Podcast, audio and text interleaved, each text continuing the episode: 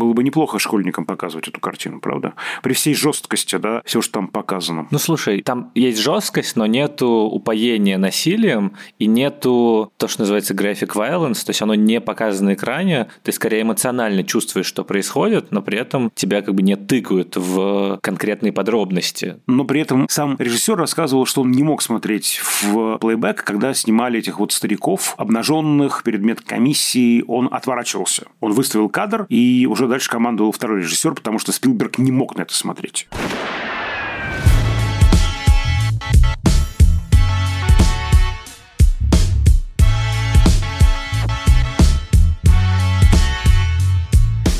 Всем привет! Это подкаст Кинопоиска крупным планом. Меня зовут Дауля Джинайдаров, я редактор видео и подкастов Кинопоиска. А я Всеволод Коршунов, киновед и куратор курса «Практическая кинокритика» в Московской школе кино. Каждую неделю мы обсуждаем новинки проката, иногда разбираем классические фильмы, а еще советуем, что посмотреть.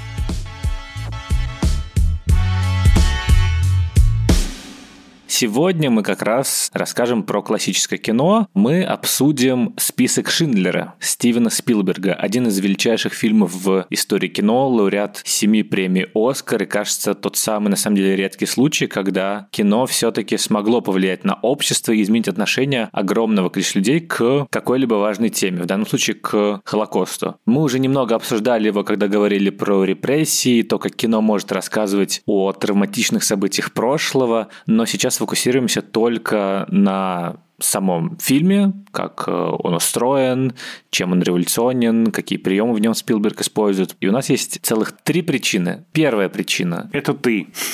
Извините. И сейчас к нашему подкасту подключается Игорь Николаев, чтобы спеть про остальные две причины Всеволоду и выпить за любовь. Первая причина – это ты, а вторая – все твои мечты. Третья – это все твои слова. Первая причина – это то, что фильму как раз в ноябре исполняется 30 лет, а логикомедия часто завязана на юбилейных датах, и мы поэтому решили, что вот такой вот интересный э, повод. Второй – просто мы так часто обсуждаем какие-то прокатные премьеры э, современные, вот, что хочется Всеволоду иногда дать чего-то родного, любимого, черно-белого. И к тому же я тоже, на самом деле, люблю этот фильм, и в детстве это была одна из тех видеокассет, которые настояли дома на полке, и да, это наконец-то возвращение рубрики «Даулет» и детские видеокассеты. Не только «Инопланетянин» и «Терминатор» и «Семейка придурков», но и список Шиндлера у нас тоже в детстве стояли на почетном месте. А третья причина, это одна из основных причин, что в прокате кинотеатральном и цифровом прямо сейчас как-то нет особо интересных нам премьер, так что Всеволод заглянул в свой волшебный календарик со всеми юбилеями фильмов, актеров и режиссеров и вытащил оттуда э, на глазах изумленной публики список Шиндлера. Ну и, конечно, метод отбора в том числе это величие фильма, и здесь как будто бы что-то ну, максимально неоспоримое, и про это тоже хочется поговорить, потому что часто список Шиндлера используется как какое-то нарицательное уже наименование, как условно гражданин Кейн среди видеоигр Half-Life 2, условно обозначение какого-то величайшего старого очень фильма. Часто используют и список Шиндлера для темы репрессий, список Шиндлера для темы какой-то войны, то есть некоторое значимое, всеми признанное произведение, которое некоторым образом открывает разговор о конкретном событии, феномене. Сейчас, на самом деле, традиционный вопрос про первый просмотр классического фильма. У нас каждый раз, когда мы разговариваем про либо великих режиссеров, либо про какое-то великое кино, то кажется уместным заходить с личного воспоминания, с э, истории того, как мы встретились с каким-то произведением искусства. Уже часто это много говорит и о нас, и о конкретном фильме. Это было по телевизору. Видимо, год 94-95, да, значит, он уже появился, возможно, и пиратским его образом показывали, а может, и не пиратским, черт его знает. Я не помню подробностей, я помню буквально такие вспышки, несколько моментов. Я помню ощущение грандиозности, причем не только из-за хронометража грандиозность, да, вот просто вот эта тема, этот каскад кульминации знаменитый Спилберговский. Помню, конечно, девочку в красно-малиновом пальто, помню сцену в Освенциме с душем, конечно же. Меня очень потряс э, Рэй Файнс, и особенно эту сцену не запомнил вспомнилось, когда он стреляет по заключенным лагеря с балкона. А на первом плане идет Исхак Штерн. И он замирает, да. И, конечно, финал. И на втором пересмотре для меня было открытие, главный ход, который придумал здесь Спилберг. Я думал, что это сами те, кто был в списке Шиндлера и их потомки. И когда я на второй раз рассмотрел там Бена Кингсли и прочих актеров, и понял, что это актеры ведут за ручку прототипов своих персонажей, со мной случился катарсический взрыв просто. И каждый раз я реву в три ручья именно в этом моменте. Осознание вот этого соединения документального и игрового, живого, настоящего и вот этой вторичной реальности, отображения в искусстве, как-то вот особым образом на меня действует. Как-то вот так. А что, а у тебя-то? Более-менее все мое детство я предполагал и знал, что список Шиндлера – это великое кино. То есть папа очень высоко про него отзывался всегда, и там старшие братья. Ну и в целом то, что у нас была дома кассета фильма «Список Шиндлера», это какое-то такое выражение, на самом деле, уважения. Причем это была кассета не из тех, которые в 90-е перезаписывали каким-то странным пиратским образом, как «Терминатор» или «Паркюрского периода» того же года, кстати. А у нас была именно официальная какая-то копия, и долгое время, на самом деле, я считал, что «Список Шиндлера» в принципе величайший фильм всех времен народов, и, наверное, на каком-то уровне твоего развития в кинознаниях так и есть. Потому что на каком-то уровне это действительно ультимативное произведение, в котором все сходится, в котором и важнейшая тема, и высочайший уровень киноремесла, то есть то, как сделано. Поэтому у меня изначально было такое к нему отношение очень с пиететом. И кажется, какие-то отрывки я видел еще в детстве, то есть там лет 12-13, когда как раз купили кассету и посмотрели. Но я оттуда вообще ничего не помню, и мне кажется, что я не весь смотрел, потому что мне это как-то было совсем не близко. Я просто знал, что это какое-то великое кино, и такой, ну, нет, наверное, пока не стоит. Так что впервые сам я посмотрел уже в 16 лет, когда у меня был запой э, киномарафонный всего великого из топ-250, и я даже не уверен, мне кажется, я, может быть, и кассету посмотрел, или же скачал.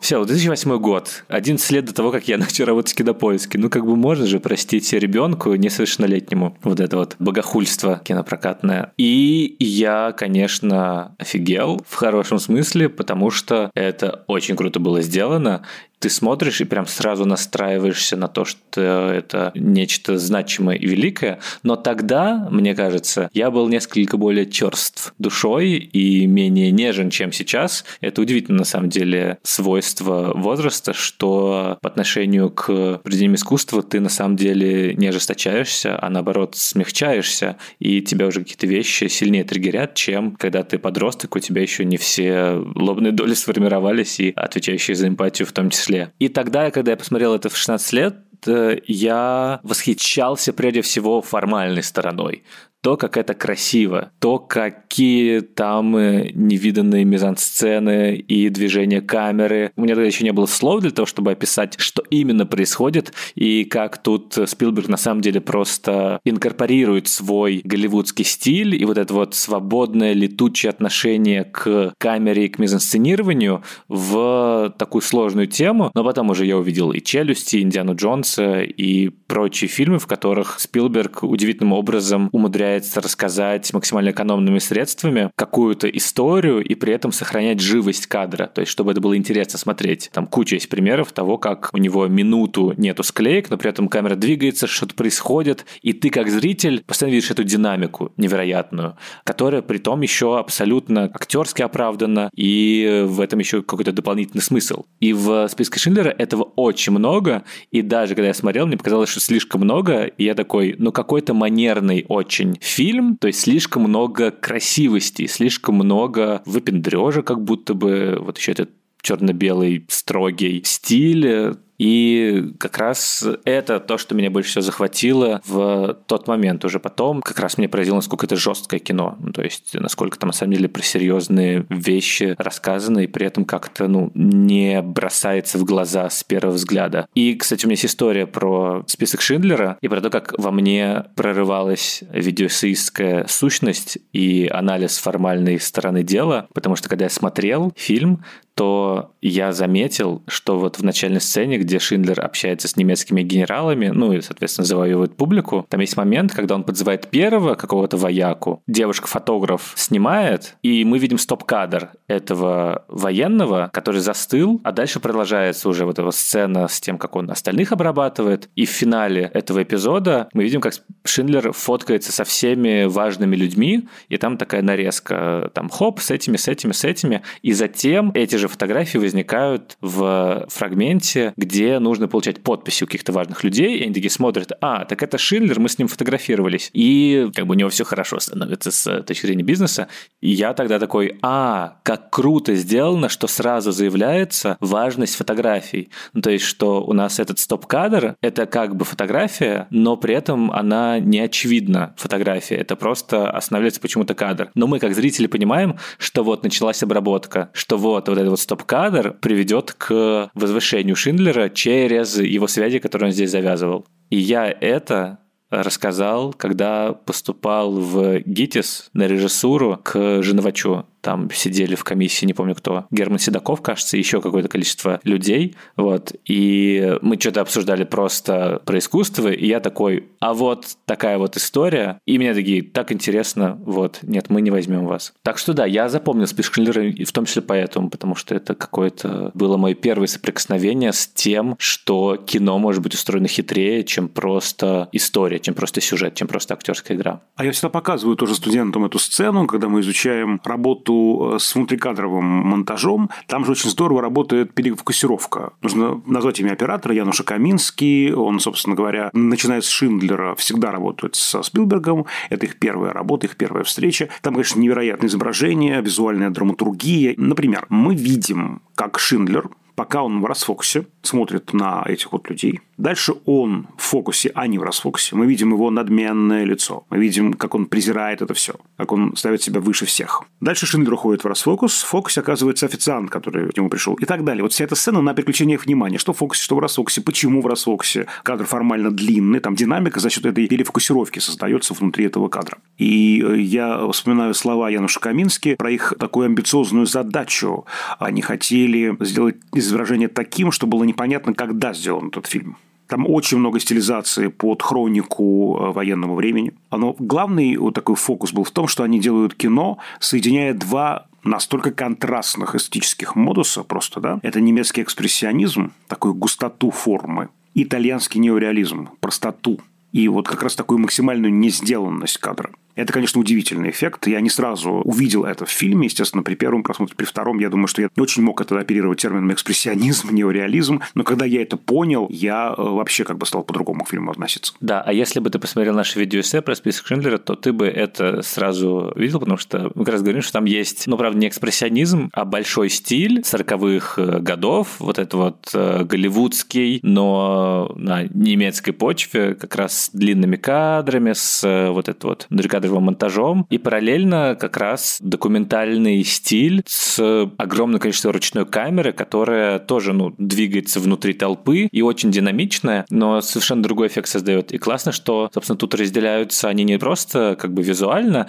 но это необходимо драматургически тоже, потому что одно — это такой трагический фильм о падении империи, по сути, про расцвет и крах там, немецкого промышленника. И вот эти вот все сцены сцены с э, какими-то важными нацистскими чинами. А второе — это как раз репортаж с места событий. И в первом случае у нас есть главный герой, очевидный, который как бы двигает. А во втором, где документальное, у нас на самом деле многоголосие. У нас много разных персонажей, и у каждого из них есть какие-то моменты. Раз в там, 20 минут, раз в 30 минут они появляются, и мы за ними следим вот этой вот ручной камерой абсолютно, ну, такой, как будто бы мы с ним бегаем по этим закоулкам гетто. И очень здорово как раз Спилберг чередует историю, собственно, Шиндлера с какими-то сценками из э, жизни вот этих вот людей, с которыми мы знакомимся в самом начале, когда они в толпе еще идут, и там выхватывает вот это Польдок, вот это вот парнишка маленький, вот еще семейная пара, и мы как бы на них сфокусируемся, и дальше они время от времени будут появляться. И это, конечно, очень виртуозно сделано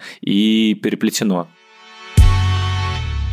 кадры, где соединяются обе эти модальности. Вот, например, сцена в душе сделана да, этой подвижной живой камерой, но при этом там контровой свет. Прямо вот вычерчивает профиль одной из девушек, да, и вот в этом есть одновременно и вот это вот документальное приближение к персонажу, и эстетская какая-то, да, странное дело, да, вот красота именно кадра, вот этот ужасный момент, в чем как бы обвиняют картину, да, в этой эстетизации, да, что, может быть, чрезмерно он увлекается вот этими эстетскими моментами в фильме на столь страшную тему. Да, и там еще, ну вот я когда пересматривал, я заметил, насколько там круто сделаны эти переходы между сценами через мачкаты тоже это фишка Спилберга, наверное, все помнят Индиану Джонса, и то, что три части оригинальной трилогии, даже четвертая серия, которую он поставил, там э, у нас э, логотип Paramount дальше переходил либо в гору, либо в муравейник, либо в какое-то изображение, тоже мачкатом. И здесь прям это как-то тоже эстетски на самом деле сделано, но кажется, что если ты не кинокритик, то ты просто подумаешь, а, ну какие ровные переходы интересные. То есть свеча, которая потухла, идет вверх дым, дымок от нее, вот эта вот струйка тоненькая, и следующий кадр — это поезд и вот эта вот струя пара, которая жесткая, ну или же через музыку на фоне, а потом она играет у Шиндлера в приемнике.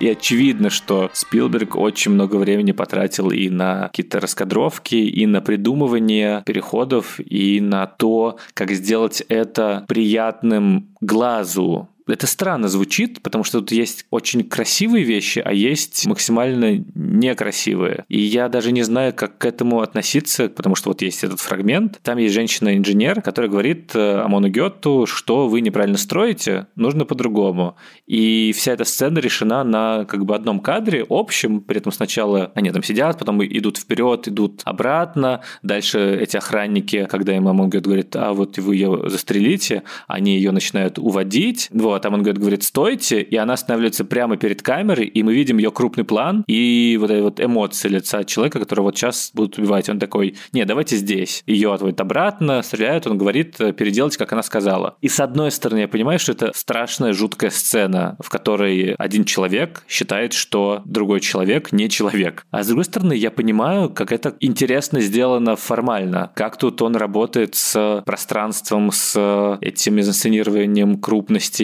с тем, на что он делает акцент сейчас, незаметно, при этом бытово оправдано, но при этом изобретательно, чтобы зритель не потерял внимание. И я вот не могу от этого отделаться, если честно. Про это же и Гадар говорил, и другие коллеги, и даже Клонт Лансман, э, знаменитый э, режиссер фильма «Шоа», которым во многом вдохновлялся Спилберг, он же не принял список в итоге. «Шоа» — это документальный девятичасовой, кажется, фильм, в котором нету никаких кадров хроники или подсъемов, а просто просто интервью с выжившими участниками Холокоста? Я думаю, в принципе, мы делаем массовое произведение искусства. Значит, мы программируем восприятие. Значит, мы используем эти страшные события как винтики в некой машине. Уже в этом и возникает вопрос. Ты как-то сказал, да, про то, что список – это картина, которая позволила миллионам людей узнать про Холокост, прочувствовать эту тему. И важно, что в основе фильма роман Томаса Киннелли, и как раз он появляется в начале 80-х, когда по всему миру поднимает голову неонацизм. И это был важный такой текст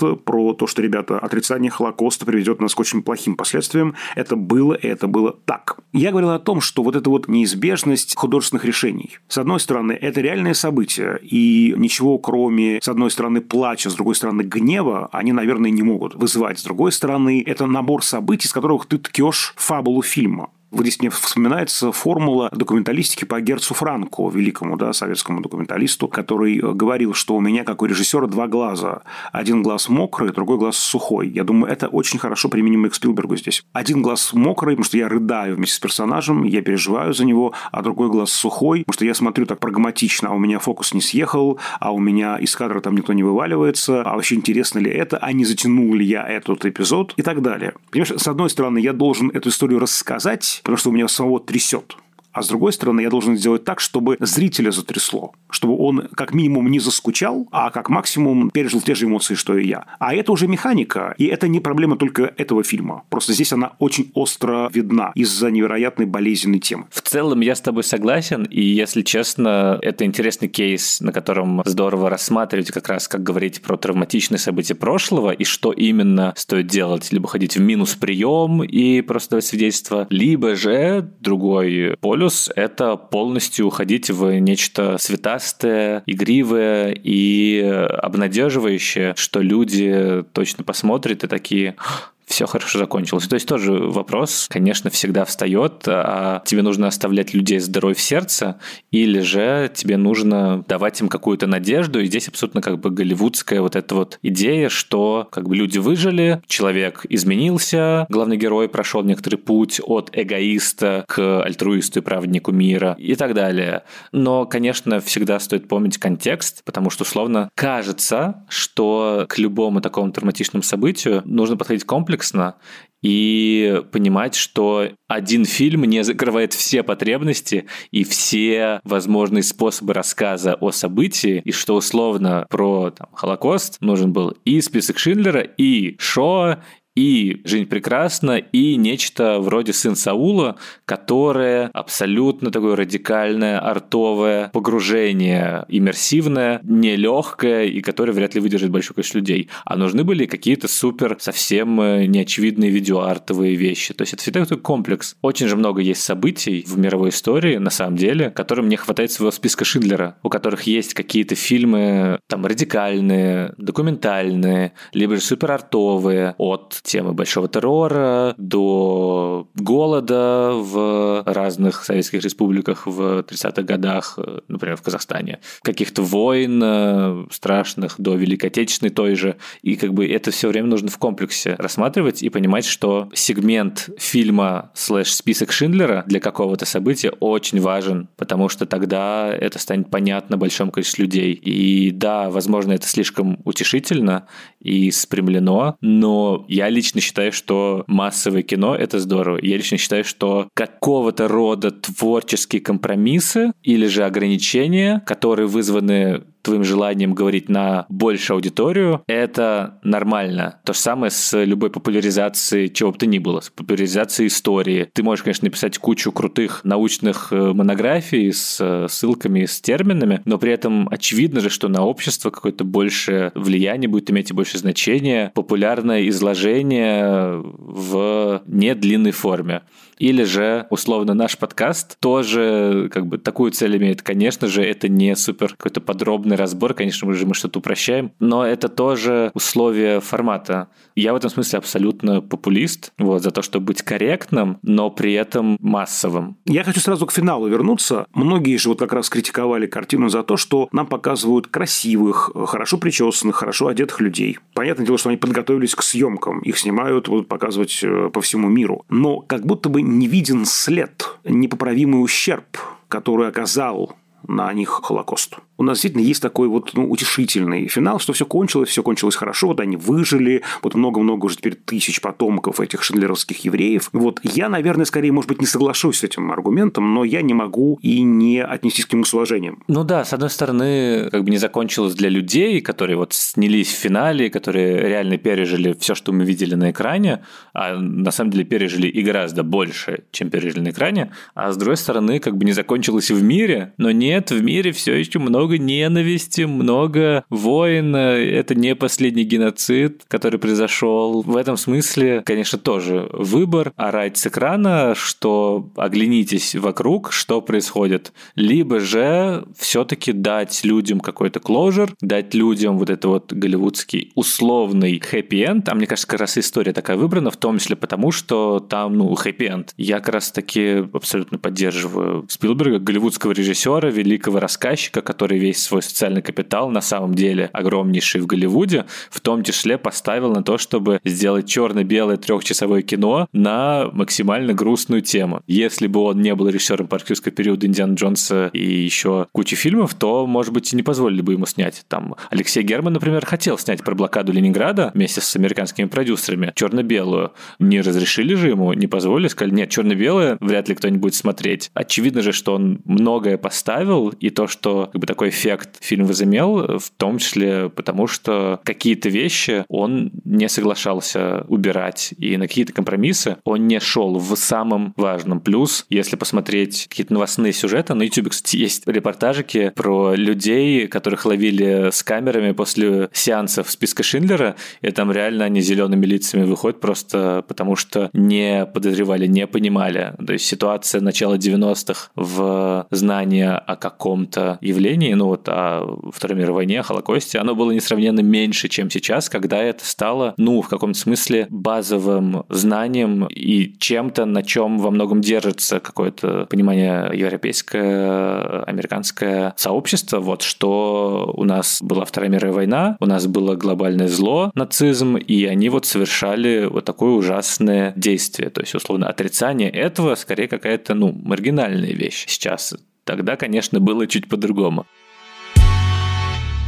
Есть помимо выбора тона огромного хронометража, есть еще одна очень важная вещь, очень дискуссионная и очень прям радикальная на самом-то деле. Мы входим в историю через нациста. Дальше, конечно, мы видим его трансформацию. Мы видим, как он постепенно меняет свою оптику, превращается вот в этого, да, значит, человека, которому не все равно. Понятно, почему Шиндлер нужен был э, Спилбергу, потому что возьмем американскую аудиторию или любую другую аудиторию, которая ничего не знает про Холокост или знает про него немного. Она должна и быть такой внешней фигурой, которая вместе с Шиндлером узнает. Но кто эта фигура? Нацист. Это, понимаешь, со всех сторон дискуссионно. Для тех, кто пережил Холокост, это может быть оскорбительным, что мы входим в эту историю через нациста, у него до конца фильма висит нацистский значок на лацкане. А для тех, кто не пережил Холокост, может быть тоже оскорбительным, потому что что это меня соотносит с нацистом. Я не хочу себя с ним соотносить. Это довольно радикальный ход, между прочим. Но это часто прием, когда знакомятся с какой-то большой темой, что они вводят новичка и через него рассказывают про устройство чего-то. Здесь это просто драматургически как бы оправдано с тем, что у нас легче всегда вести историю одного героя, какого-то. То есть тут э, все многочисленные истории, сценки с э, буднями евреев в гетто, они тоже же есть на самом деле. То есть на самом деле в Ире Шиндлера там можно составить одну серию документального фильма про то, какой путь проходит все из второстепенных героев. Но просто он связывает воедино. Это то, как фильм работает же. Другой вопрос, что у нас тут возникают э, эти две проблемы. Первое, что Шиндлер как бы белый спаситель, а евреи, получаются, кроткие овечки, у которых появился пастырь, который их, значит, ведет в какое-то спасительное будущее. Я помню как раз в школе, когда я говорил, что список Шиндлера — это невероятное кино, мой преподаватель Михаил Гантман, как ты можешь понять, сам еврей, и он как раз говорил, а вот э, мне не нравится это кино, потому что в нем нету борьбы и агентности у еврейского народа. Как же восстание в гетто, которые были, а как же сопротивление? И вот эта вот сцена, где Исхак Штерн очень тонким голосом, очень негромко, когда его посадили в этот вагон, а Шиндлер идет по перрону, он говорит «Гер Шиндлер».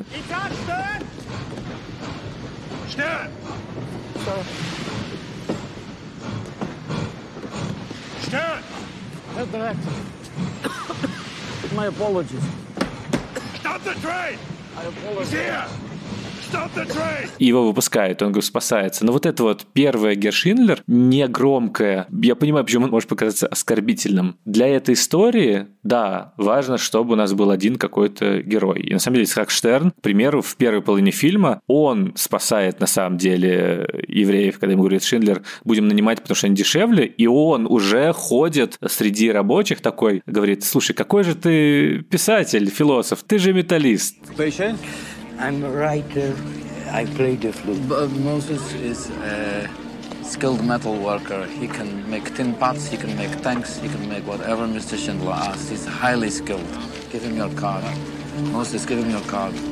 И вот этот образ белого спасителя, он еще и драматургически вынуждает ставить Шиндлер на пьедестал, что вот он один, хотя, вообще говоря, у него была жена Эмилия, которая вместе с ним все это делала, и которая помогала, и которая тоже спасала евреев, которая тоже праведница мира. Но важно, что она появляется в финале сама по себе, да, вот именно ее, актриса, которая ее играет, везет на кресле. Да, но я знаю, что Гадар, к примеру, обвинял Спилберга, что а что вы забыли про Эмилию, которая, вообще говоря, умирает бедная в Аргентине. Сила этого фильма в том, что внутри он наполнен какими-то мифологемами. Например, кадр, когда из душа не пошел газ, а пошла вода. Это действительно ветхозаветный, очень древний, очень узнаваемый образ. Вот могу процитировать пророка Осию. «Он придет к нам, как дождь, как поздний дождь оросит землю. Он, с большой буквы, Господь. Дождь, как знак Божьего благословения». Или, например, помнишь, когда пригнали как раз в Освенцим евреев, и одна женщина говорит, это ошибка, мы должны быть в другом месте, мы евреи Шиндлера. И вот офицер спрашивает своего помощника, Шиндлер, кто это такой? Ему объясняют, ну, там кастрюли делает, значит, всякое такое. И он так презрительно произносит, а, горшечник. Такая микроскопическая фраза, но ведь горшечник. Это же вообще один из ключевых образов в Библии, потому что горшечник – это образ Бога, который делает из людей либо какой-то сосуд, либо ломает этот сосуд. Конечно, здесь ни в коем случае нельзя соотнести Шиндлера с горшечником, потому что горшечник не он. Шиндлер сам есть та глина в руках этого горшечника потому что Шиндлер мог быть черепком, который будет сломан, да, которого казнят как пособника нацистов, если он не сделает ничего, например, да, для спасения евреев, а может быть красивым сосудом, то есть быть полезным и сделать что-то э, хорошее. Вот. И здесь вот таких очень много ассоциаций. Вот опять же возьмем, например, девочку в красно-малиновом пальто, которая, конечно, отсылает нас к фильму Эйзенштейна «Бронис Потемкин», которая еще в большей степени отсылает нас к картине Эдвина Портера «Большое ограбление поезда». Там тоже появляется девочка в малиновом пальто как знак спасения она появляется в тот момент, когда с Шиндлером что-то происходит. Это такой маркер изменения его оптики, его понимания ситуации. Ему до этого было все равно, плевать. А сейчас ему не все равно. Он постепенно приходит да, к осознанию того, что происходит. Но это вот тот самый момент, триггер, когда вот он видит, что что-то надо делать. И он как будто был слеп до этого момента и прозрел мгновенно вспоминается эта знаменитая притча об апостоле Павле, о том, как жил-был Савл, который был вместе с гонителями и хулителями первых христиан, и вдруг он ослеп, и голос с небес говорит ему, уверуй в Бога подлинного, в Бога истинного, уверуешь, и тогда зрение вернется к тебе, и он уверовал и стал апостолом Павлом, один из столпов христианской веры. И, конечно, здесь буквально вводится эта ассоциация с египетским рабством, из которого Моисей выводит евреев. Да, собственно, оригинальный роман Кеннели назывался «Ковчег Шиндлера», и, соответственно, тоже как это Ной, который во время того, как э, вся земля гибнет, он взял там каждой твари по паре и спас какое-то количество людей и там привел их в новую землю. Но кажется, что Моисей в этой истории действительно чуть точнее референсы, поэтому замена названия, она же тоже круто работает, потому что мы понимаем, что действительно какой-то моральный закон, императив, который который Моисей даровал, он вот в этом списке тоже явлен, потому что говорит в первую очередь о ценности человеческой жизни, о том, что важнее спасти людей, чем ненавидеть их и чем э, копить какие-то материальные богатства. И финал, собственно, фильма, в котором Шинер говорит, зачем мне эта машина, это же три жизни. Он тоже вот про это, про вот эту вот ценность того, что значит человек, про то, что все люди равны в своих правах. И, собственно, поэтому главным злодеем становится человек, который как раз не признают других людей людьми в максимально очевидным способом. И через мифологические все эти вещи возникает совершенно другой взгляд на субъектность персонажей. Если горшечник не ты, а ты лишь покоряешься его воле, ты чувствуешь, что надо сделать так. Это не вполне твой выбор. И да, он формально белый спаситель, но на мифологическом уровне нет. Он лишь тот, кто ну, не помешал свершиться промыслу в начале, в первые полчаса особенно, есть довольно много смешных моментов. То есть то, чего ты не ожидаешь в списке Шиндлера. Вот в первой сцене в ресторане, когда военный фоткается Шиндлером, и военный так закрывает собой, улыбаясь девушку, которая за ним. Или же конкурс на место машинистки, секретарши, под какую-то довольно фривольную такую музыку Шиндлер рассматривает претенденток, и как бы все ближе и ближе становится к каждой, и одна из них просто на него смотрит очень медленно, печатает, вот, и видно, что между ними что-то такое проскользнуло, а следующим кадром через э, cut мы видим какую-то, знаешь, взрослую женщину с сигареткой, которая очень быстро что-то печатает, и Шинер скучающе смотрит в сторону на стуле. И ты думаешь, это комедия положений, что происходит? Это же Шиндлер. Я думаю, это важно, что он переключает наше эмоциональное состояние, потому что выдержать три часа на одной эмоциональной ноте невозможно. Затем все меньше и меньше, на самом деле, этих каких-то юморных моментов становится, потому что, ну, у Шиндлера чуть меняется отношение ко всему. Это уже не про окно возможностей во время войны, в которой он может разбогатеть, это про спасение жизней. И мне на самом деле вот эта вот динамика Оскар Шиндер и Исхак Штерн очень сильно нравится. Я ее не всегда замечал в какие-то предыдущие пересмотры, а здесь прям как я сфокусировался, какой у них происходит переход от этой отчужденности и от неприязни к настоящей дружбе. Потому что вначале Шиндер несколько раз э, вот наливает алкоголь, предлагает Исхак Штерну, а тот отворачивался. Вот как-то очень сдержанно, но ты понимаешь, как ему неприятен этот человек, и что он просто не может, на самом деле, отказать ему сначала, а потом видит возможности для спасения каких-то соотечественников. И в финале как это по-другому, когда они уже обнимаются и уже они соратники, партнеры. Мне кажется, кстати, очень похоже на динамику в сериале «Чернобыль», где тоже Легасов и Щербина, которых играют Джаред Харрис и Стеллан Скарсгард, у них абсолютно такая же история, как бы бадди романс, который от неприязни и от противостояния переходит к дружбе и пониманию друг друга. И тоже, с одной стороны, у нас как бы есть человек условно изнутри этой проблемы, как бы ученый, а с другой функционер, и то, как они друг с другом становятся единомышленниками. Всегда очень здорово эволюцию персонажа и эволюцию идеи видеть именно через взаимодействие героев, мне кажется. Ну и, конечно, нельзя, мне кажется, не сказать, размышляя про список Шиндлера, про музыку как здесь работает музыка, и написана. Это знаменитая скрипичная тема Джона Уильямса, которую играет выдающийся скрипач Ицхак Перлман. И поражаюсь скромности Джона Уильямса, величайшего кинокомпозитора, который сказал Спилбергу, тебе нужен композитор получше меня. На что ответил Спилберг, ты знаешь, все они умерли, поэтому давай-ка лучше ты.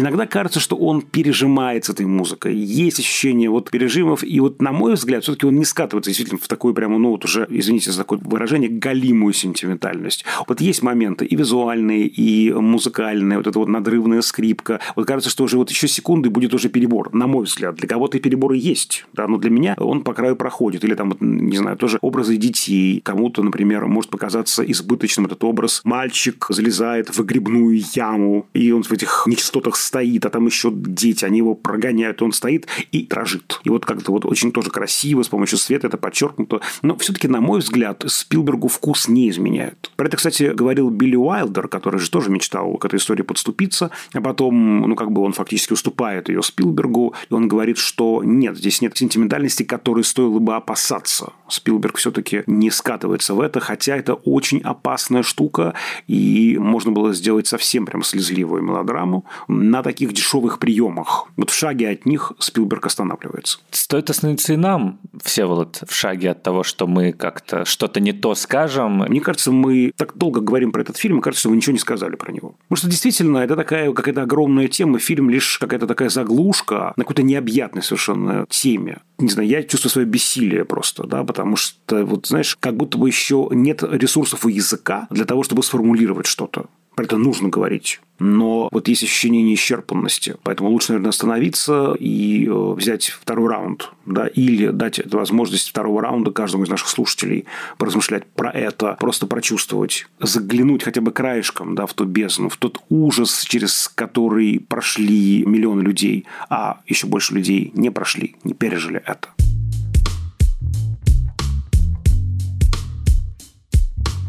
На этом все. С вами были Доля Джинайдаров и Всеволод Коршунов. Друзья, мы ждем ваших лайков, сердечек. Пожалуйста, подписывайтесь на нас на всех подкаст-платформах страны, от Google Podcasts до Яндекс Музыки. Мы есть везде. Очень ждем ваши отзывы. Пожалуйста, пишите нам. В Apple Podcasts, например, есть возможность оставить отзывы. У нас для развернутых отзывов есть почтовый ящик подкаст собакакинопоиск.ру. Очень ждем э, ваших посланий. А еще у нас имеется телеграм-канал общим планом. Там мы выкладываем ссылки на новые эпизоды, разные доп. материалы, картинки, опросы, иногда мемы и общаемся со слушателями.